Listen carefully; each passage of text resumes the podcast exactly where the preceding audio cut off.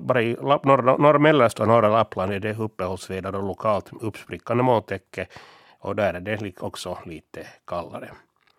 Jag heter Mikael Schulman och nyheter blir det igen klockan 11.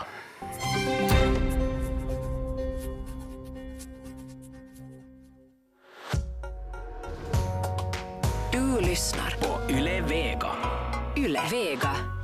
Och det är första onsdagen i november månad. Det betyder att det är Naturväktarna här nu fram till klockan 11. Anders Albrecht och Jörgen Palmgren besvarar eh, eh, lyssnarnas frågor. Annika Ljungberg har stenkoll på bildbloggen och jag heter Roger Kjellman som plockar in samtal med mera. Och eh, vi pratar domherre här förrän nyheterna kom och avbröt oss. Ska vi eh, sluta avhandla det ämnet först?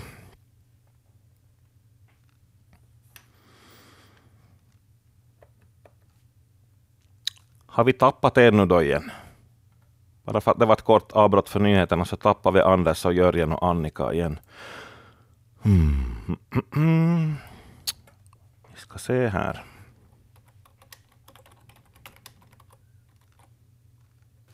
Så, så nu har vi med Hej! Andra årstider och i september så kommer de fram. Det, I alla fall jag hörde inte här till först till att börja med. Det var nog Vajsing. Så jag tror ni får ta samma vers på nytt här igen. Om domherrar då? jo, jo, precis. För den, för den uh, eventualitet att ja. det var inte bara jag som missade utan ja, lyssnade.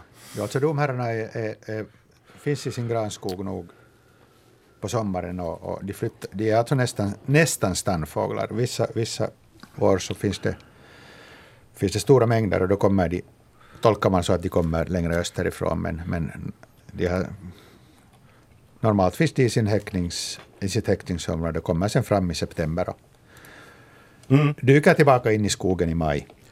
Jag har upplevt det att när jag på, det blir kvar frön på matningen på våren så på försommaren kommer domherrarna dit med sina ungar. Ja, just det. det så då ser man också bruna domherrar. Ja, ja men du, du, har, du har så bra utfodring. Jag har, jag har så anspråkslös att jag har inte sådana. Ja, mm. Köp mera frön. Ja, just det.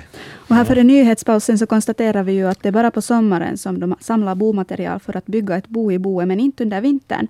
Men nu har vi fått två e-post här i vår e-postlåda som, av lyssnare som säger att de nog har märkt att de har samlat antingen glasull som en djurvän skriver, mm, som en, en signatur skriver, eller sen eh, djurhår som, som eh, folk har lämnat ute på hösten.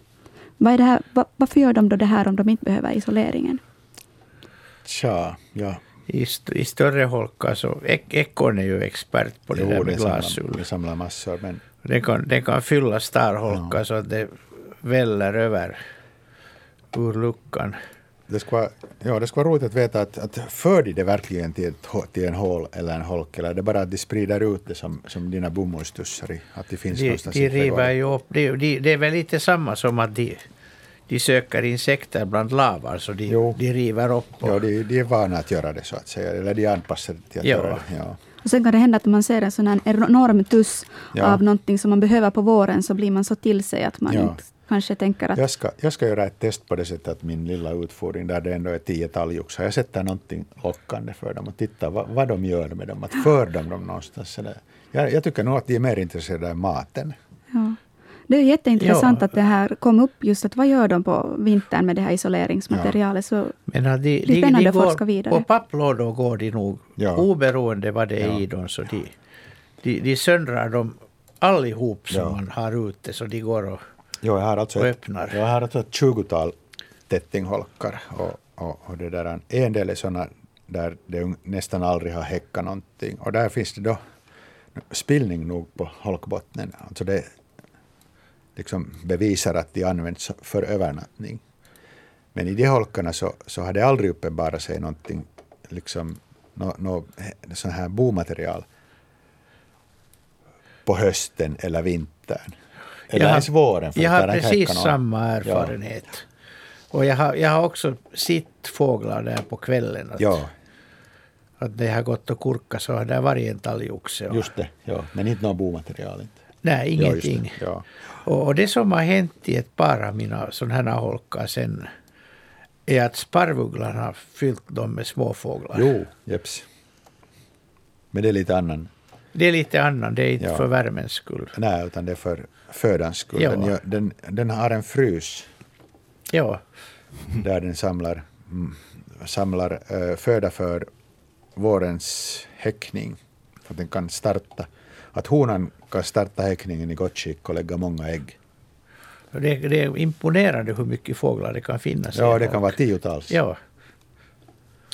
Hörni, nu har vi två samtal i kö här. Vi ska se nu då om de hör er också. Vi håller tummarna för det. Jag, jag tar i alla fall in ett samtal. Hej, välkommen till Naturväktarna. Vem har vi med oss?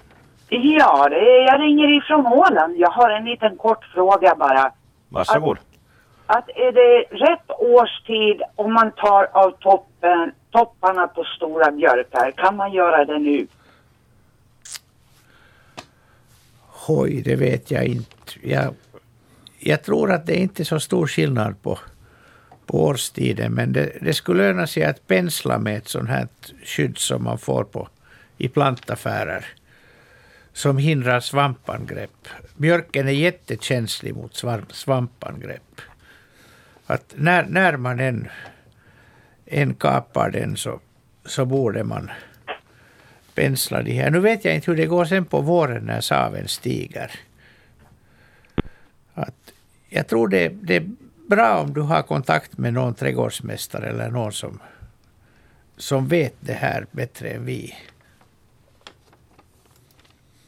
För det första, hörde du experternas svar här nu? Nej, men jag hörde lite grann för jag öppnade dörren till radion.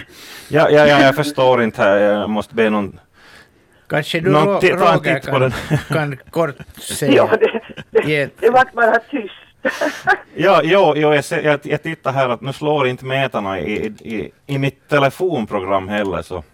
Ja, vad sa du nu? Vad, jag tror vi får göra som senast att eh, vi får tacka för samtalet så får vi ta svaret på nytt. Här. Du får gå, gå in i rummet bredvid där du har radion så, så tar vi det på nytt. Jag, bekl jag beklagar att, att tekniken är mot oss idag. Jag vet inte vad det är. Väderleken eller? Det, det kan alltid krångla. Ja. Men, men eh, ha nu en riktigt bra dag. Ja, tack. Hej. Ja, hej. Ja, ska vi, ta, vi tar det helt kort att björken är jättekänslig för svampangrepp så, så man måste pensla med sån här skyddsmedel. Och jag skulle rekommendera att ta kontakt med en trädgårdsmästare och fråga när det är rätt tidpunkt. Mm. De vet väl förhoppningsvis alltid bäst. De vet nog bäst. ja. Uh, Ska vi gå, gå till den trygga bildbloggen då igen? De, de frågorna har ju garanterat kommit fram, vi har dem framför oss. Eh, en hel del när det gäller insekter här. Ska vi ta bild nummer fem? Eh, Annika, det är... Ja, det är den femte bilden på bildbloggen strax efter talgoxarna och pappkartongerna. Och då kommer vi till Helenas fråga. Det är små kryp som hon har hittat inne i huset under de två, tre senaste veckorna. De är 4 till 5 millimeter långa. De har sex ben och de flyger inte. Och hon undrar vad, de här två, vad det här kan vara fråga för, om för kryp. Och här i bildbloggen, då man öppnar bilden, så ser man att det finns två bilder som tyvärr är lite suddiga. Men man får nog någon uppfattning om det här fina mönstret som den har på ryggen. Vad säger du Anders om de här insekterna? Ja, det här är faktiskt eh, samma sorts djur som vi hade i den här plastpåsen. Och det här är uppenbarligen, jag har lite svårt att se färgen på antennerna men, men allt tyder på att det är Scolopostetus thomsoni, alltså en, ett frö, fröskinnbagge. Vil, vilka skolopoptetusar var det vi hade här tidigare? det, var, det var Pictus och sen var det antagligen Thomsoni. Ja, alltså det, det, här är den mindre arten som fanns i påsen. Och det här är då fråga om samma arter på båda bilder? Jag, jag kan inte svära på det. Jag borde, ja. jag borde kunna se färgen på antennerna och sen, ja. sen byggnaden av, Men, av, av ett par knölar som finns mitt under magen det är, Det är knepigt med de här insekterna och med de här bilderna. De är så svå, små att de är svåra att få tydliga så på det, bilder. Det Men, normalt så kan man känna en del arter på utseende och resten måste man ha mikroskop. Mm. Men om det är fråga om den här arten som heter Thompsoni, så, så vad gör den inne? Den har kommit i springår för att övervintra. Och sen har den gått åt fel håll. Mm. Men den är då alltså helt ofarlig? Den är helt ofarlig och den, de, tyvärr kommer de att dö sen för de hittar inte ut i springorna igen. Mm. Utan nu blir de på fönstren och, och dör. Var skulle de övervintra? Om man skulle vilja rädda en sån här, var ska man sätta den så att den hittar en bättre övervintringsplats? No, de finns, egentligen finns de överallt bland löv och i barkspringor. Och någonstans bara där man kan krypa under någonting. Att bland annat om man, om man vänder på löv försiktigt. Speciellt på, på våren. Vänder upp så kan de sitta där på undersidan. Och de, de är där bara och får skydd av de här löven och så låter de sig snöas in. Och, och det där. Trastarna är ju experter på det här. De, de håller ju på att vända löv. Och de hittar både maskar och insekter på det viset. Och ganska mycket är det sådana här som helt enkelt kryper in mellan löven och, och övervintrar.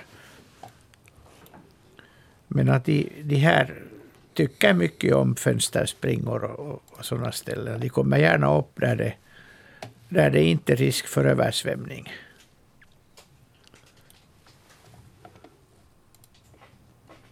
Så, ska vi fortsätta på insektstemat då vi har en, en geting? Fråga nummer sex. Ja, vi tar följande fråga. Det är en fråga från Lena i Borgo. Denna geting som jag först trodde var en glasvinge uppenbarade sig på vår veranda den soliga 12, ursäkta, 11 oktober. Är det en rödbandad geting? Den rörde sig konstigt och då jag närmare studerade den så märkte jag att den troligtvis hade någon parasit på högra sidan av bålen. Har inte sett, det, sett detta slag av geting förut. Ja, det är, det är en rödbandad geting. Alltså det, det är som en vanlig geting men den istället för att vara gul på bakkroppsbasen så är det sån här vackert rödbrun. Mm. Jag är alltid fascinerad av hur många olika arter det finns av någonting som geting eller skinnbagge som vi kanske har hört talas ja. om. Hur mycket getingar finns det i Finland? De är sådana sociala getingar har vi väl ett knappt tiotal. Mm. Och sen har vi sådana parasitgetingar, gökgetingar. Några stycken till som, som snyltar i bona på no, de Är det här en parasit eller Nej, en det här, social? Den här är en flitig, snäll geting. Ja. Men på tal om parasiter så har den någonting som sticker ut på bakkroppen. Den har en gul rand på bakkroppen, längre bak en gulare rand och där under är det någonting ljust som, som sticker ut bakåt. En korv som hänger på där. Ja, det, den, den har helt enkelt hamnat i, i kläm någonstans eller blivit tillslagen av en bil eller någonting. Så att det har klämts ut lite innehållet från bakkroppen. Det här är ingen parasit. Men att den här rödbandade getingen är ju på det viset intressant att det är ju den, oftast den som, som är det vi kallar jordgeting. Den bygger helst sitt bo under marken i, i gamla sorkgångar och, och liknande. Det kan andra getingar också göra, men det är oftast den här när man hittar jordgetingbon. Mm. Och därför är den inte lika mycket kring hus och sådär som, som den vanliga getingen som saknar det bruna. Sen har vi ännu i Lappland en norsk geting som är, också har brunt, men är betydligt större och, och hör till ett annat undersläkte. Den ser vi inte mycket här i, i söder. Men att den här rödbandade getingen det är nog så vanlig art. Speciellt i sådana här barrskogar, typ blåbärsskog, vilket ju de flesta blåbärsplockare någon gång har hittat ett sådant här bo och fått springa lite. Den är ju den är jättevackra färger. Ja, den är jättefin. Så ser man jordgetingar så ska man bara, inte bara springa iväg i panik, utan Nej. titta att har den röda band, har den gula band, svarta låta band. dem sätta sig och så studerar man dem. Ja, man har nerverna för det. Ja, man, man ska strunta i smärtan. Men att när, när de besöker blommor så då är det ju, det är ju lätta att se. Och som vi ser på den här andra bilden där den är på ljung så den, den har ju inte det där bruna på, på undersidan annat än riktigt vid basen av bakkroppen. Att vi ser här i att det blir ett litet smalt band som går ner runt magen. Mm. Det blir vackert när man fokuserar på de här färgerna. Ja, Nästa bilder vi har på tur på bildbloggen är kanske inte så vackra, men kan vara ganska intressanta. Vi skulle kunna ta lite avföringar till nästa, eller har du Roger något telefonsamtal på tur? Mm. Ja, men jag är illa rädd att den här telefonen är sönder så vi får, vi får ty oss till de brevledes inkomna frågorna här. Ja, vi kan ta Stinas fråga till näst. Det, hon har i, i början av oktober varit i svampskogen i Pujo och hittat en bajshög som hon tyckte var rätt stor. Och hon har satt med nycklarna på bilden så vi får en uppfattning om hur stor avföring det är fråga om. Korvarna hade något som ser ut som sädeskorn i sig. Och uppe ser man att en del av avföringen är svart. Så det är frågan efter getingarna på bildbloggen. Och om ni undrar var man hittar de här bilderna som vi refererar till, så hittar man dem på svenska.yle.fi natur. Går man in där så då kan man klicka sig lätt fram till bildbloggen. Men för de som inte har möjlighet att titta på bilderna så ser det ut som en bajshög bland mossa och barr och barkbitar. Den är ganska lös och det är faktiskt några ljusa korn inuti det här. Är det någon som har ätit något frön? Jörgen har fram sin nyckel och jämför mot skärmen för att få en uppfattning få av lite uppfattning om storleken. storleken. Det ser ut som det skulle vara ungefär 5-6 cent i diameter, de här korvarna. Det är alltså ganska stort. Mm, eller är det så stort? Nycklarna är där lite i Nej, bakgrunden. det är sant. Jo, det kan vara... jag tror, jag tror inte om man jämför Ja. med tallkotten så de är Ja, inte... det är, jo, det är sant. Jo, jag kommer de inte ihåg det här. De är, att- de är, att- det är nog säkert det vad vi tänker på. det är det här, jo, det är det klassiska att, att ett foto ljuger mer än tusen ord. Okej, ni har båda den kommit fram till någonting. Berätta tass också. Och det, det här, just den här storleken så pekar, som Anders korrigerar, så pekar just på mårdhund. Tycker jag. in, innehållet och Innehållet formen också. också. Det, det är liksom o, olika material i, i, i de här avföringskorvarna. Det är en sån här en sorts risotto den har Just, gjort. ja, ja. Det kunde vara, ha varit bra också med en, en, liksom en, en bild på lite större avstånd. Man skulle fått se, se helheten. Att finns, där, finns där olika ålder på, på, på avföringskorvar. Det brukar finnas några Ja. nätter Jag har gamla. på känna att det här svarta Det kan, kan hända vara det- lite äldre. Det kan hända att det är äldre. Men där är något mörkt där också. Högst uppe och det kanske är ännu, ännu äldre. Eller så är det någonting annat. Ja. Se, Ja. ja. Vi kan få fara över till nästa hög av bajs som är ännu större.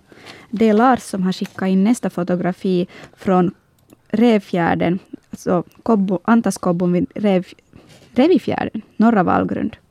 Och det liknar björnspillning. Och han har nu ingen tändsticksask men kan säga att den största klumpen är cirka 12 till 15 centimeter i diameter. Vad säger ni till Lars fråga? Jo, här finns det ju löv, björklöv här bredvid. Att, att jämföra storleken med och kanske någonting annat. Men jag, jag, jag tycker att det ser ut som älgens sommarspillning. ja, det tycker jag också. Just. Så älgen har ju en annorlunda spillning på sommaren och vintern. På vinterhalvåret beroende på att den har en... Det är väl det att den äter torftigare på vintern och då blir det sådana klassiska När de äter, äter mest torr bark ja, och, ellipsoider eller, eller kulor. Att här, här kan man ju, man kan ju skönja de här kulorna Jo, samma här. struktur så, så finns, men de är klumpade ihop. Men på sommaren kan det ju någon vara helt flytande Ja, det kan, också. det kan det vara. Ja. Så vi, ska vi säga, ska vi spika det här med älg? Eller? Är jag misstänk? spik, Ja. spika älgen nog. Bra, och eh, i väntan på att vi eventuellt får telefonerna att fungera, jag beklagar att den har gått i strejk här så får vi fortsätta med bildbloggen. Eh, vi tar eh, den här frågan som Roger har sänt in, inte jag, Roger Kjellman, utan Roger Stark som skriver så här. Hej, jag råkade traska förbi dessa små snövita fläckar under weekendens svamptur. Påminner väldigt mycket om ny och vit vadd. Vad är detta? Tacksam för svar. Ja, det här... Det här blir lite krångligare. Alltså det, det är fråga om... Antingen är det fråga om svamphyfer.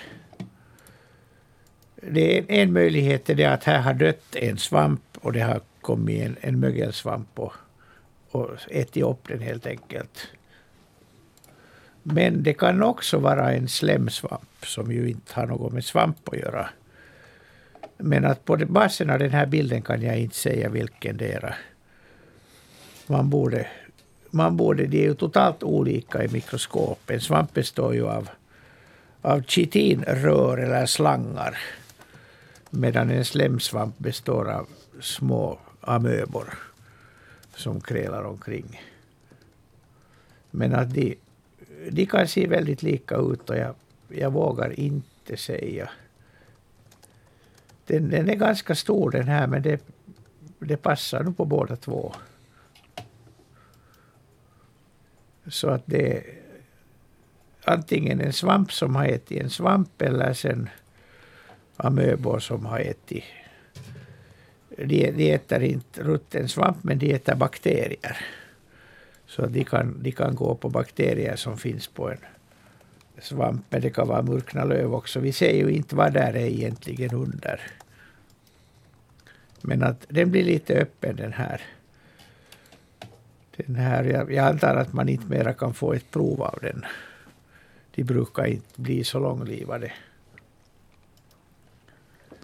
Och det är kanske inte så lätt att hitta dem tillbaka heller.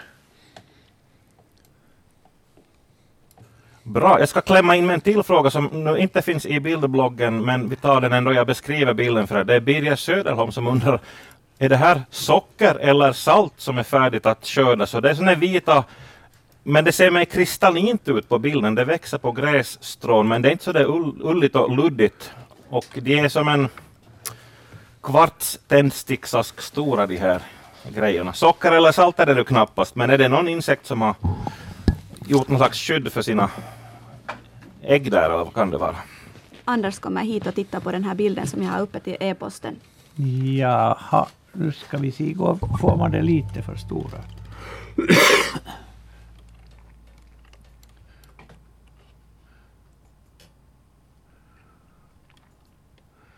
lite lite, lite osäker. Den.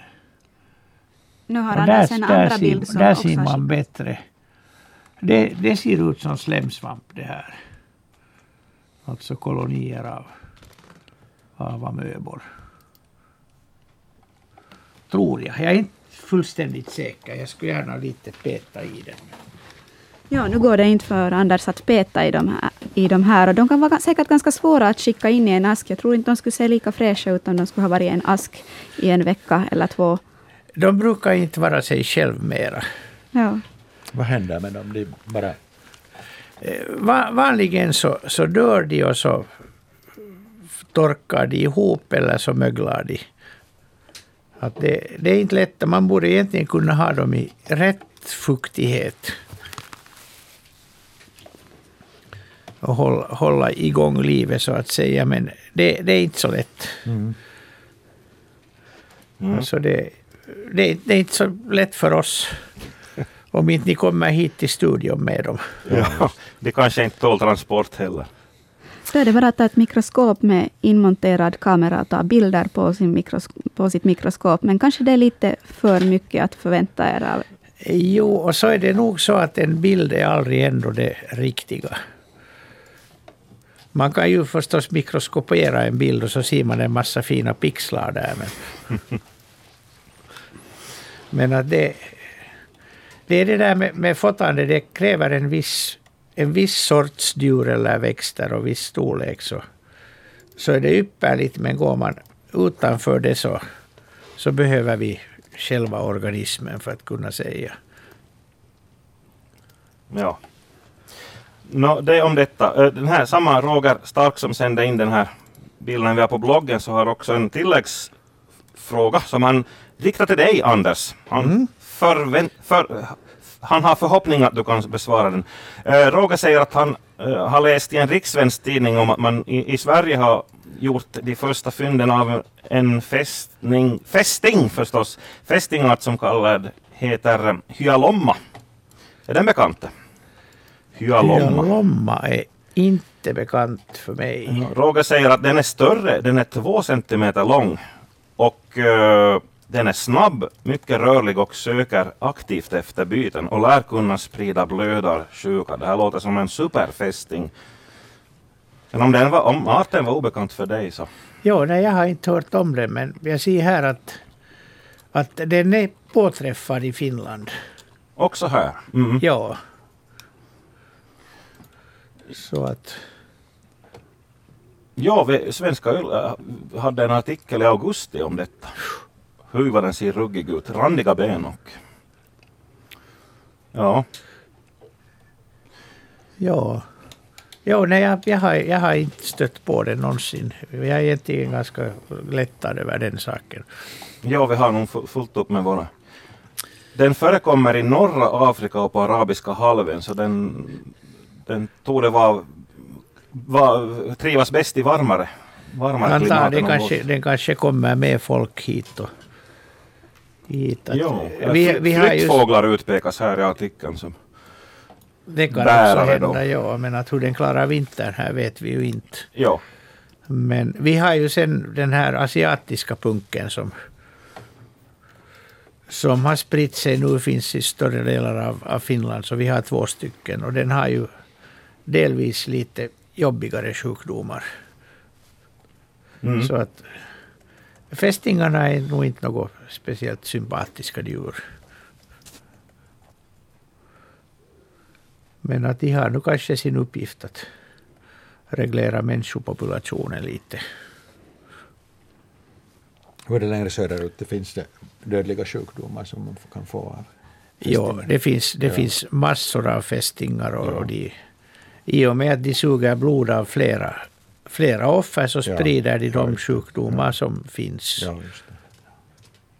Krångligt djur. Jag, jag antar att, de, att det att de här sibiriska inte har blivit värre här är att vi inte har de sjukdomarna här ännu. Just, just. Vi har ju malariamyggor också, men vi har inte malaria. Mm. Skulle vi ha malaria så skulle de sprida det. Ja. Annika, ska vi ta ännu en e- e-mailfråga, så kanske vi får utrett telefonen här. Jag fick, jag tror jag har fått ett svar på varför inte experterna hör, men vi ska reda ut det här. Jo, jag tar gärna er tillbaka i avföringens värld. Det är Bengt från äh, Mikkelsö i Vårdö som var ute i skogen och eller har varit ute i skogen och på grusvägarna i sin omgivning och där ser han ofta små pripplor. Och de syns på bilden som han skickat in och som syns på vår bildblogg. Vad kan det vara för djur som lämnar sådana spår efter sig? Och det här är riktigt små, svarta, ganska ojämnt formade, alltså inte alls runda pripplor. Kanske liknar de lite ve- väldigt välrostade kaffebönor och är kanske i samma storlek som kaffebönor om man jämför med tändsticksaskar som, som finns på bilden här som Bengt har skickat. Vem är det som lämnar kaffebönor ute i naturen? De största är ungefär centimeter långa. Ja, kaffeböna. var- Och Åland, det är, det, är det då rådjur? Rådjur eller vitsvanshjort är ganska... vitsvans. Ja, det finns inte där. De Eller- måste ju vara... eller- Jag minns att det inte finns, men det kan vara att jag minns fel. Kronhjort har de där, men att... Nej, inte har de väl vilt, vilt, vilt springande? eller Nej, inte de? vilt, sp- Ja. inte vilt springande. Ja. Men att... De brukar ju nog vara lite rundare.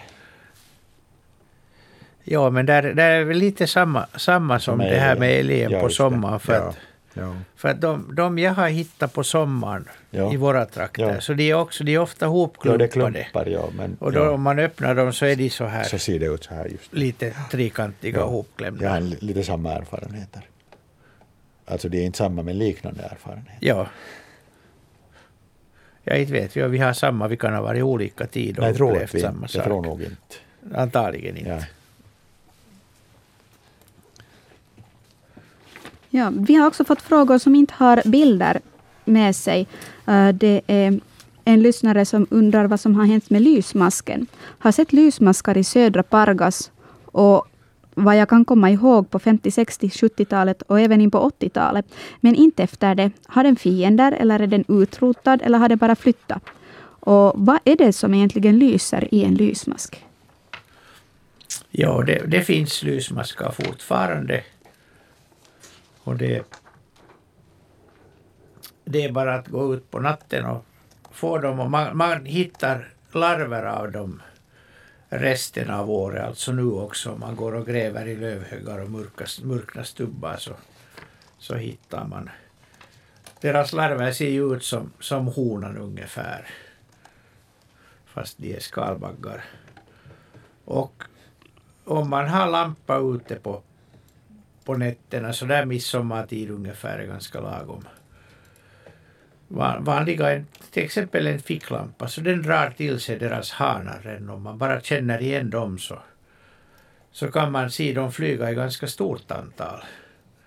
Så det finns nog, men att det, de här lysande honorna är ju inte så lätta. De sitter ofta djupt inne i, i gräset och, och lyser.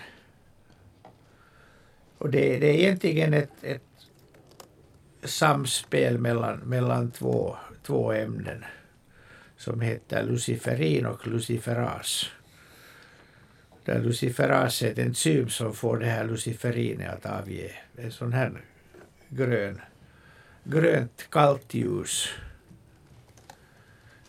Det är ju, åtminstone för mig är det ganska överraskande när man tar i en lysande lysmask att den inte bränner överhuvudtaget. Slocknar den också?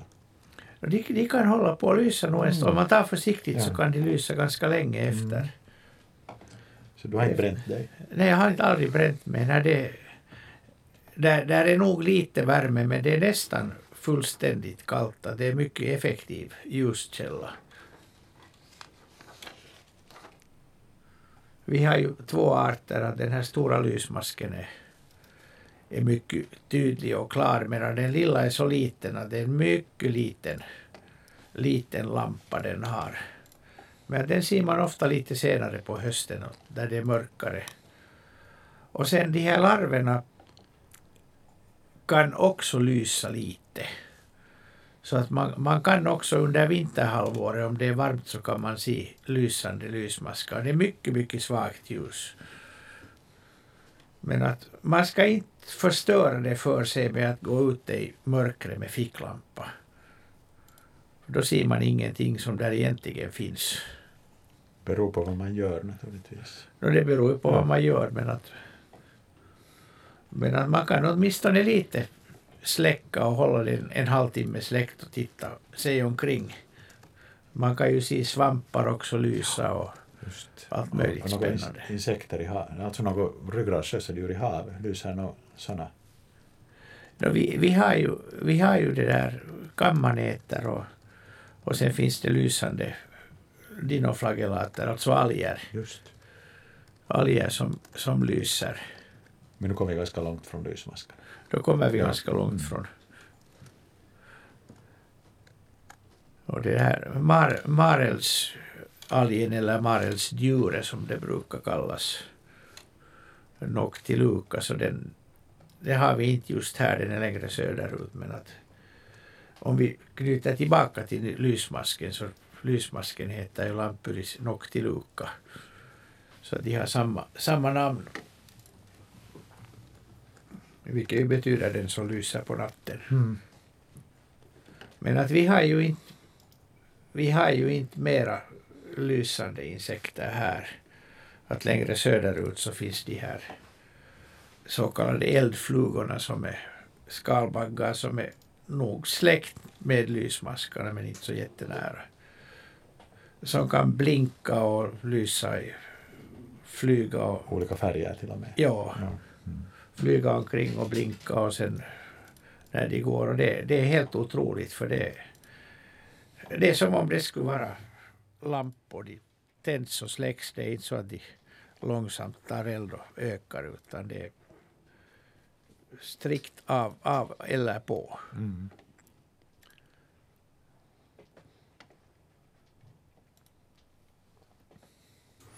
Bra. Hej, jag tänkte klämma in en egen fråga här. Jag tar mig den friheten. Det är så att jag redan för, ja det är väl snart en månad sedan, så började jag notera att butikerna har börjat sälja, förutom julkonfekt, så också mat åt småfåglarna. Och det är ju den tiden på året då det börjar vara läge att, att hjälpa våra vingade vänner med mat. Men det finns ju en del, kom ihåg, såna regler när det gäller fågelmatning. Ska vi ta dem nu också när vi är inne i november?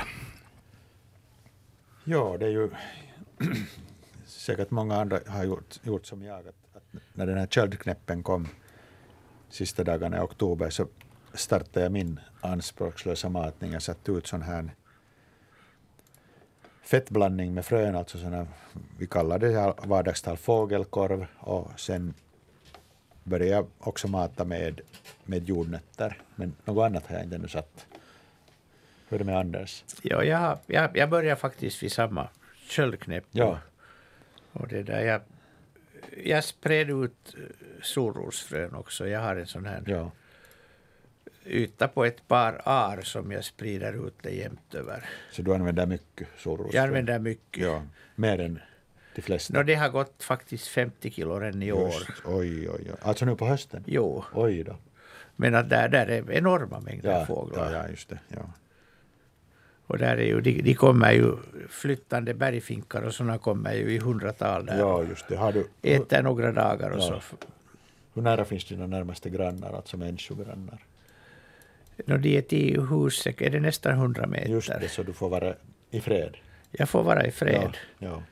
ja jag är in, inklämd mellan, mellan det där andra hus, så jag har inte sån här massiv utfodring, utan jag, jag, har nog övergått till skalade solrosfrön. Ja, ja nej, jag, har nog, jag har nog de här. Ja, De här. Och sen, sen ja, no, det, var, det var ett tag det kom lite snö och då satt jag havre och gulsparvarna är där bums. bums. Det är, det är märkligt hur, de, hur, de hur hittar Ja. de det så bra. Ja, men det ska vara snö. Ja, just det. Och det- Annars det ska kommer vara, de inte. Och, och det här havret ska vara där på, På marken Ja. helst, ja. på snön. Ja. Nej, det är inte nödvändigt, men Det är inte nödvändigt, men de, de, de kommer då när det är snö och inte annars. ja. Så det, det, är, nog, det är nog roligt att, att mata dem.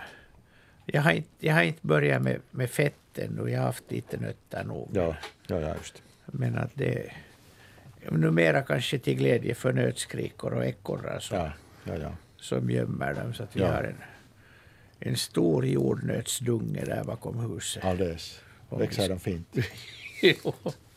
Nej, vi ska inte skämta Nej, vi ska inte kämpa. Ja. att jordnöten är ju en ärtväxt och inte någon, Mm. inte Ja, det någon är buske. ett, som, jag tror att det är lätt att dra slutsatsen att mångsidigt matande är bra. Eller, eller liksom, det ger mera gäster. Ja, det har jag märkt att man ska vara frikostig. Ja, just det. Mycket Ja, mat ja. och se till att de inte behöver köa. Alldeles. Ja. Att därför jag har, jag har frångått de här Hängande automaterna. hängande automater för det blir sån kö. Jag har, jag har, men jag har, sen, jag har fler, så att på det sättet så Ja, och sen, köbilden är inte så illa kanske. och sen, och sen strittar de det på marken och så Ja. sitter de där under och då är det bättre om det är ännu mera Okej, utspritt. just det. Ja. Så att jag, jag helt enkelt slänger ut så långt jag Ja. orkar. Och så ska man väl inte sluta mala mitt i vintern heller? Ja, ja, beror lite på hur man bor.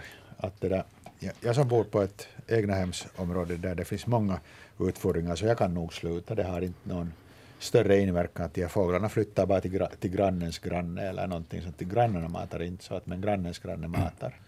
Ja, jag, jag har nog varit noga med att... Ja, men du, du, bor, Mata. du, bor, ja, men du bor, bor på ett sånt sätt att det har större betydelse. Ja, ja där är inte, det finns inte i närheten ja just det. Matning. Att enda, är- där finns ju stall så att gulsparvarna klarar sig alltid. Ja, just det. Men att de här andra, så att jag Ja. har nog sett till att det är ordentligt med mat. Du är du fastkedjad hela vinterhalvåret? Eller har du, du, har, man- någon, du har någon som Nej, men jag har, dig? jag har vid, vid ena gaven har jag ett sånt här genomskinligt tak som hänger över där jag brukar jobb, jobba. Jag har sådana här larvodlingar och annat Ja. där på sommaren. Ja. Och det snöar inte in dit så att dit Just. kan jag sprida. För ingen hemma så kommer fåglarna gladeligen dit och äta. Alldeles. Hörni gott folk, här var en av våra tekniker inne och jag är lite hoppfull om att nu ska vi ha kommunikationen i skick mellan de som ringer in och experterna också. Jag har lyft luren och säger hej, vi har någon med i Naturväktarna. Hej.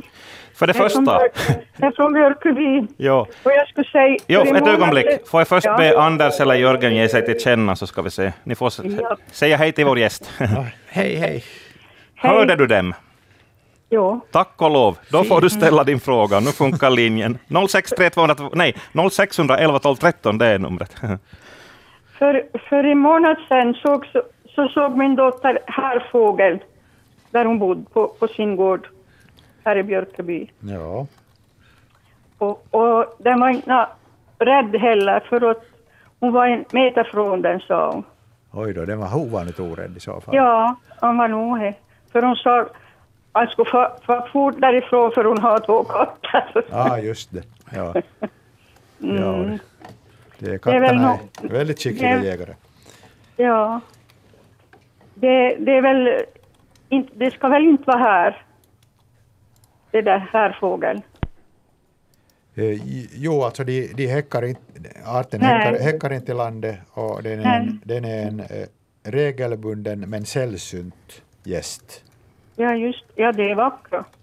Just och, och det där, jag tittar här på TIRA observationssystemet senaste 30 dagarna så finns det 24 observationer från landet. Ah, jaha. En, Ja, del, ja. en del av de här kan gälla samma, så att det är kanske ett, jag skulle gissa att det är sådär kanske 15 observationer från senaste 30 Ja, dagarna. Den är Ja, sällsynt. det är ungefär, för, ja, det är ungefär en månad sedan, Ja, sedan det. hon såg då. Och, och spridningen på de här observationerna i landet så att här är två i Åland, två i egentliga Finland, en i, i deran, uh, Björneborgstrakten, Birkaland några, några Helsingforstrakten och nordligast ända upp i Enontekis, så att det där, spridningen är stor. Ja, och det här är ju Österbotten, i Jo, här fanns en annan Mm. från Österbotten, det är någonstans mellan Vasa och, och Karleby. Ja, just mm. Men, men den, är, den är ju speciell och, och lätt att känna igen. Ja, han är nog. Den är, den är gul, or, orange, blek orange gul och svart och vit och, och har en sån här Ja, en riktigt vacker fågel. Jo. Men du såg inte själv den? Nej, jag, jag sett den för kanske 20 år sedan. Ja, just det. Var det, Ja. var det. var det på hösten eller våren? Nej, det var väl nog säkert på hösten. Just, just, just. Mm. Så det är väl på genomresa. Jo, jo, eller genomresa och genomresa, alltså de häckar ju längre söderut, så de är, det är Ja. alltså fåglar som har startat sin höstflyttning i fel riktning. Ja. Turistresa. Ja, just det. Jo, kring, jo, Ja. just det. Rundresa. Rundresa, Ja. ja. Ja, men tack ska du ha. Ja. Och Tack ska du ha för samtalet. Hej, hej. Ja, hej. Och nu ska vi frossa i samtal så länge det går när vi har fått linjerna att funka. Jag tar in följande. Hej, välkommen till Naturväktarna. Det var Söderberg Gustaf från Närpes, hej. Vad, jag ställer en sån fråga. Eh, finns det dåligt med, med frön ute i naturen nu?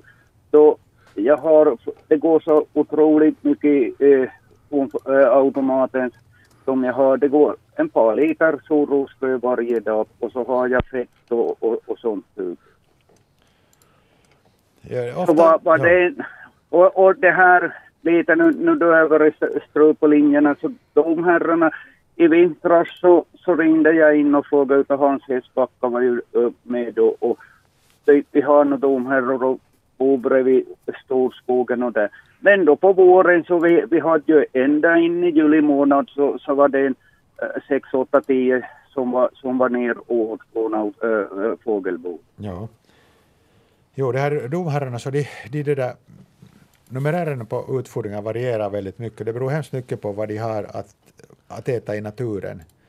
Om det, om det är gott om rönnbär så äter de rönnbärsfrön och, och de, äter, de äter i nässelfrön och de äter i, i ogräsfält och, och de äter eh, askfrön och de äter, ja, de äter en massa. Och, men är det ont om de här eh, naturfröna så då kommer de nog sen då gärna till, till det där eh, och äta solrosfrön. Kanske någonting annat också. Ja. Men det här numerär, numerär antalet mycket, mycket fåglar i början på säsongen, så det, det, det är alltid liksom ett liknande mönster. Att I början på säsongen finns det väldigt mycket fåglar. Sen när vintern kommer på riktigt så minskar de ganska fort. Jo, så det är en, en del så fry, fryser säkert ihjäl då det blir, blir riktigt hård frost. Jo, det blir, det blir svinn på, på antalet fåglar. Jo. Det, det är en naturlig, naturlig nedgång. Jo, eh, men det där just fenomenet med, med domherren då på, på somrarna, våren och somran, det, är inte, det är inte första året. Just det, ja. Och, och som sagt, vi har ju bara 100 meter vid till, till, till storskogen Ja, och, och, och så det, det, men det är nu sådär. Men Ja, jag är nöjd sådär. Jag, jag tackar för ett bra, trevligt program. Det är ju lyssnarna som gör det. Tack själv för ringen. Ja, tack, tack. Hej. Tack så mycket. Jo, nu har vi då 12 minuter på oss, så ring in gott folk när linjerna funkar. 0611 12 13. Där fick vi ett par fina samtal på rad. Ska vi klämma in en, en bildbloggfråga ännu? Vi tar fråga nummer, eller bildnummer... To, nej, nu har vi ett samtal, så nu, nu väntar vi med det. Hej, Naturväktarna här. No, hej, god dag, god dag. God dag. Det gäller fågelmat. Ja. Jag gick på gravgården så såg jag hur skatorna höll på att hacka ur de här ljus, ljusen som man har på gravarna. Stearin ur de här plasthylsorna. Är det lämplig fågelmat? Nå, alltså, jag, jag, jag tycker att det är olämpligt, men, men inte tror ju skatorna på det inte. Mm. Nej, och möss, möss äter ju Stear, stearin och, nu sen är. och det där. Och, nu är det väl stearin Nu i finns dem det- för tiden. Eller det bara den här glädjen att det, det är så lätt att gnaga i det. Så.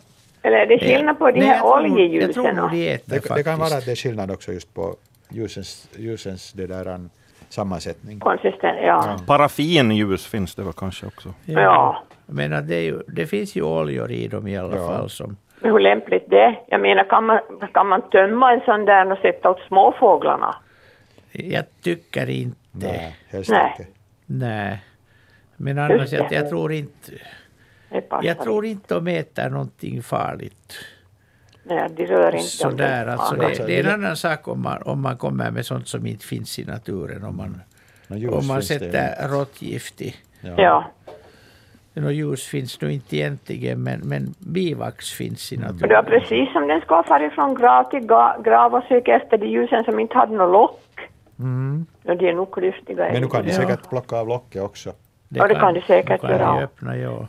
Och sen en annan sak, har, har de småfåglarna, har de skillnad på solrosfrön? Jo, Jo, Vad är det som är- gör skillnaden? du har mera erfarenhet av sådana som ja, har ja skal. det, finns, det finns olika sorts solrosfrön. Det finns sådana som är ett, egentligen till för att pressas olja ur. Och de är mindre och de, är, de har nästan helt svarta skal. Och de är, fåglarna är tydligt besvikna om man har satt ut dem. Det kommer Jaha, dåligt. Så det ska vara de här stora ljusa som är till kanske har de mjukare skal de då också, sa de. de har mjukare skal och de har större, större Ja. frö. Mm. Och det har jag märkt att de har ofta en massa orenheter, det vill säga en massa andra frön i. Ah, det kan vara bra det också. De har sädeskorn och de har, vi fick en fin, fint bestånd av hampa från förra vintern. Och, Men jag hörde sen, man köper ju, den är ju, säcken är ju inte genomskinlig. nej, Så man vet inte vad man får. nej, så, så man, ja. man köper en först och Eller skär man upp alla i butiken. man, man kan nog skära också. Alltså, om, om, man, om man drar en sån här sats som Ja. är likadana säckar så kan man räkna med att det är samma. Det är samma. Men de där mindre påsarna, de tycker jag ska vara genomskinliga. Ja, men de räcker ju ingenstans. Nej, det räcker ingenstans, men jag menar... Oskalade och då är det väl inte någon skillnad. Ja, Nej, annat än att du gör det lite för onödigt lätt för fåglarna. ja. Men det är, en del, en del, det, alltså det är bra för en del fåglar. Det har talats om att till exempel talltitan får deformation på näbben om den är tvungen att, att hacka sönder de här skalen. Skalade. Ja, ja, man tycker att alltitan som annonsen som Men, men, hackar men, du, men det kan vara också att det är de hårda, de här svarta. Det kan hända, Ja. alltså de är, de är ju väldigt hårda. Ja.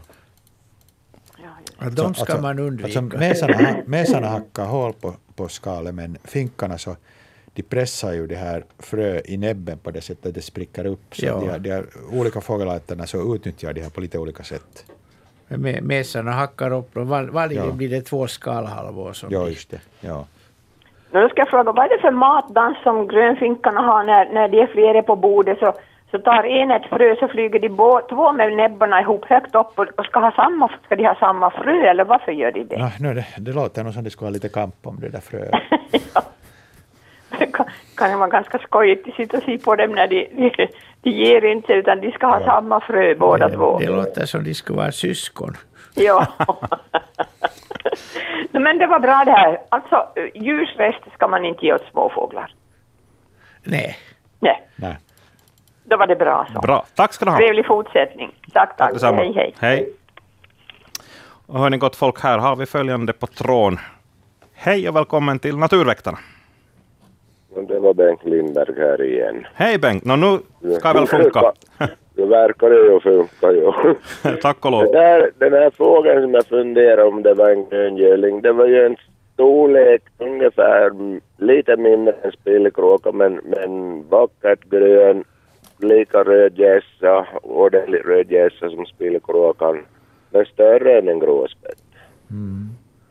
Har du foto på kräket? Nej, jag hann inte. Han, Aj, ma- aj, aj. Vi har ett, en gammal fäbod bredvid skogsvägen Ja. och satt och pratade med en kamrat, kamrat i, i, i en bekant i, i bilen och han satt på knuten på den här som vi kallar jägarhotellet och, och, och uh, jag hann aldrig ta kor, han försvann bak knuten då så att men det är lite, lite mindre än en spillkråka men vackert, helt vackert grön på ryggen och lite grå, grågrön på buken och bra vackert röd gässa men att den är ju betydligt större än en, en, en, en, än en gråspett. No, lite, lite, en lite större, jo. Ja. I medeltal lite större. Ja. Ja. Okej, det skulle ha varit skojigt att se bilden. Det skulle ha varit Ja. roligt. Ja, jag, jag undrar hur många riktiga gröngölingar som, som blir o, officiellt orapporterade för att vi inte har bilder. Ja, nej, men det, det är ju... Man ska vara snabb. Jo. Det, ja, om man, inte, inte går man ju där och nu har jag kameran för att se om det kommer en gröngöling. Ja, no, telefon Så låg får på bilsätet bredvid men att jag hann inte ändå. Ja, just Så det. det är bara telefon som tar Man, man hinner inte. Om de nu inte är på matningen så. Nej, den, den satt ju på, på den till gråtimra på, på det här fäbon som är där och, och satt på, på knuten där och jag sa okej, men det är en gröngöling där eller vad är det? Jag har sett två gånger förr, det var tredje gången nu som jag Nu skulle och, det vara- och, och på samma ställe. Men att det finns en snarlik fågel som, som kan, vara, kan vara samma sort. Men om, om kanske den finns kvar där i trakten om du skulle försöka med kameran ännu. Om den skulle nappa på, det skulle Ja. vara jätteroligt. Ja, det finns alltså sju godkända fynd från Finland. Ja, Och senast är 2007. Ja. men att det, det finns säkert Nej, det var, flera den som var inte så speciell den här fågeln så att, så Ja, första tanken när jag bara såg den så, så, så i och med att den var ju den var lite, lite ljusare grön Ja. än vad granarna är Mm. på, på Ja. ryggen och, och, och det, det var ju så speciell färg på den, färgsättning på den. Gässan på fågeln var ju helröd. just det. Men foto nästa gång.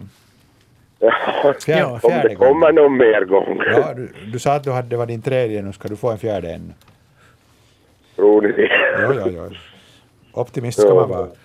Det är ju i samma trak nu som jag, Ja. som jag observerar i stort sett Ja. alla, Ja, alla det, det tyder ju på att den skulle Ja. hålla till där. Kanske. Kommer du ihåg, när var senaste gång före det här? Ja, det kan vara två, tre år sedan. Mm. Ja, det skulle vara roligt. Ja. Okej, hej, vi får tacka för det här samtalet. Ja, tack. Fint, hej. tack, hej. Och det får väl nog bli sista samtalet. Vi måste få ett snyggt avslut på Naturväktarna också. Vi har, nu har vi tre minuter på oss här och vi har åtminstone någon fråga i bildbloggen obesvarad. Annika, Ja, vi skulle kunna ta lite larviga saker här i slutet. Det är alltså en larv som Sandra och hennes fyraåring har hittat den sjunde i tionde vid sommarstugan. Det är alltså ett, en bild med ett brunt löv och däremot ser man en sån här riktigt ljus, säkert kanske lite genom, man skulle kunna tänka sig att man kan se ganska bra genom den här. Den ser liksom lysande ut på något vis. Det är alltså en ljust gul eller grönaktig liten larv som klättrar på skaftet av ett grönt grässtrå. Och fyraåringen undrar alltså att vad larven kommer att bli och hur den övervintrar. Ja, den, den ska bli en bladstekel. Vad är en bladstekel? Det är en, det är en stekel, alltså det är släkting till getingar och de här. Det är alltså de som har en smal midja? Ja, men bladsteklarna har en bred midja. Jaha, jag har tänkt mig att steklar är de som har en sån här stekelmidja, men inte alla. Ja, nej, inte alla. Ja. Vad Inte gör en bladstekel? Men steklarna har två par genomskinliga vingar.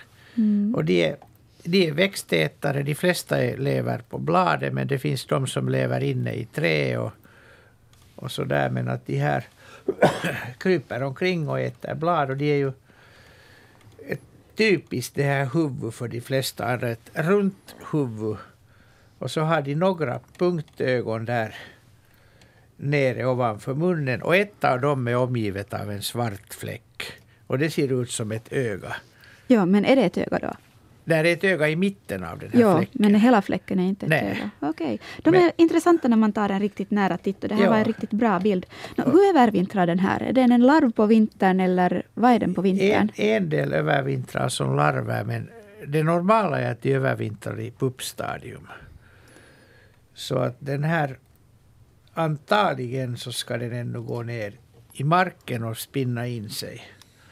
Men det, det vet vi inte. Det kan vara en larvövervintrare också. Okej, det beror på. Men då har Sandra fått svar på sin fråga. Ja, hörni gott folk, vi får lov att runda av Naturväktarna för denna gång. Tyvärr tar sändningstiden slut. Jag tackar Anders Albrecht och Jörgen Palmgren för expertis. Och Annika Ljungberg som har hand om bildbloggen. Nästa Naturväktare är onsdagen den 5 december. Då är du välkommen att återigen ringa in. Hoppas telefonerna funkar från början då. Eh, du kan också sända in frågor på, per e-post natur.yle.fi eller per post om du har något föremål du vill att vi ska identifiera. Naturväktarna, postbox 12 00024 Yle är adressen då. Eh, tack till alla som eh, medverkade och tack till alla som lyssnade. Nu blir klockan 11 och det är dags för nyheter här i Yle Vega.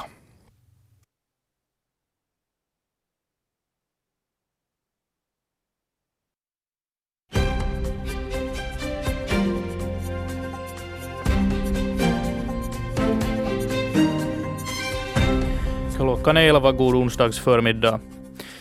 I USA börjar räkningen av rösterna från mellanårsvalet vara inne på slutrackan och Demokraterna har för en knapp timme sedan fått majoritet i kongressens representationshus, representanthus. Ursäkta. I senaten behåller däremot republika, republikanerna majoriteten. Valdeltagandet var livligt och vid många vallokaler uppstod långa köer. Kongressvalet blev i synnerhet en framgång för kvinnliga politiker. Enligt CNN kommer minst 89 kvinnor in i representanthuset och det är fler än någonsin förr. Demokraten Nancy Pelosi har nu under morgonen talat för mer samarbete men USA-experten Oscar Winberg tvivlar ändå på att det kommer att bli så. Jag har svårt att tro att, att det